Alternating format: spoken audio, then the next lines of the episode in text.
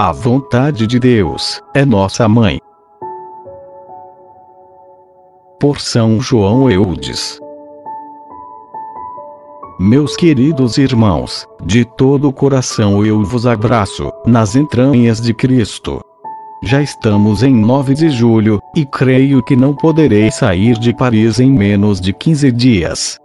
Perco assim a esperança de vos ver. Eu vos asseguro que essa mortificação é uma das maiores que eu experimentei desde muito tempo. A vontade adorável de Deus, que é nossa mãe, ordenou essa separação. Seja sempre bendita. Eu a chamo de nossa amada mãe, porque dela recebemos o ser e a vida, tanto na ordem da natureza, quanto na ordem da graça. Ela nos deve governar, e de nossa parte, devemos lhe obedecer e nos abandonarmos à sua direção, com imensa confiança, pois tem um amor maternal para conosco.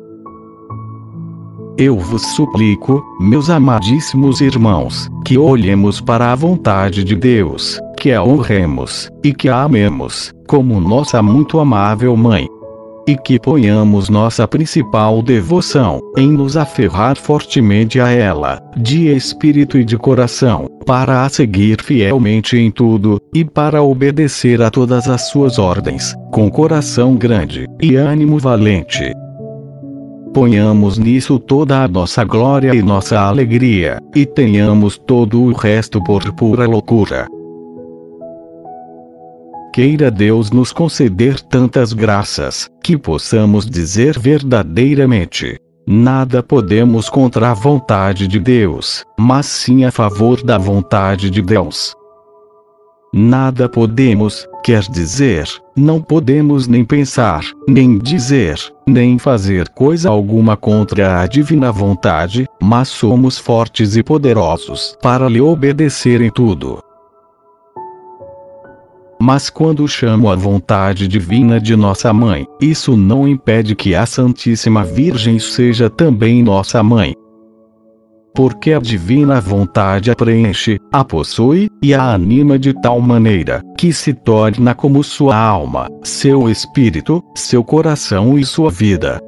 De tal forma que a Virgem e a vontade de Deus são uma mesma coisa, se é possível falar assim. Desse modo, a muito preciosa Virgem é nossa mãe, e a divina vontade o é também.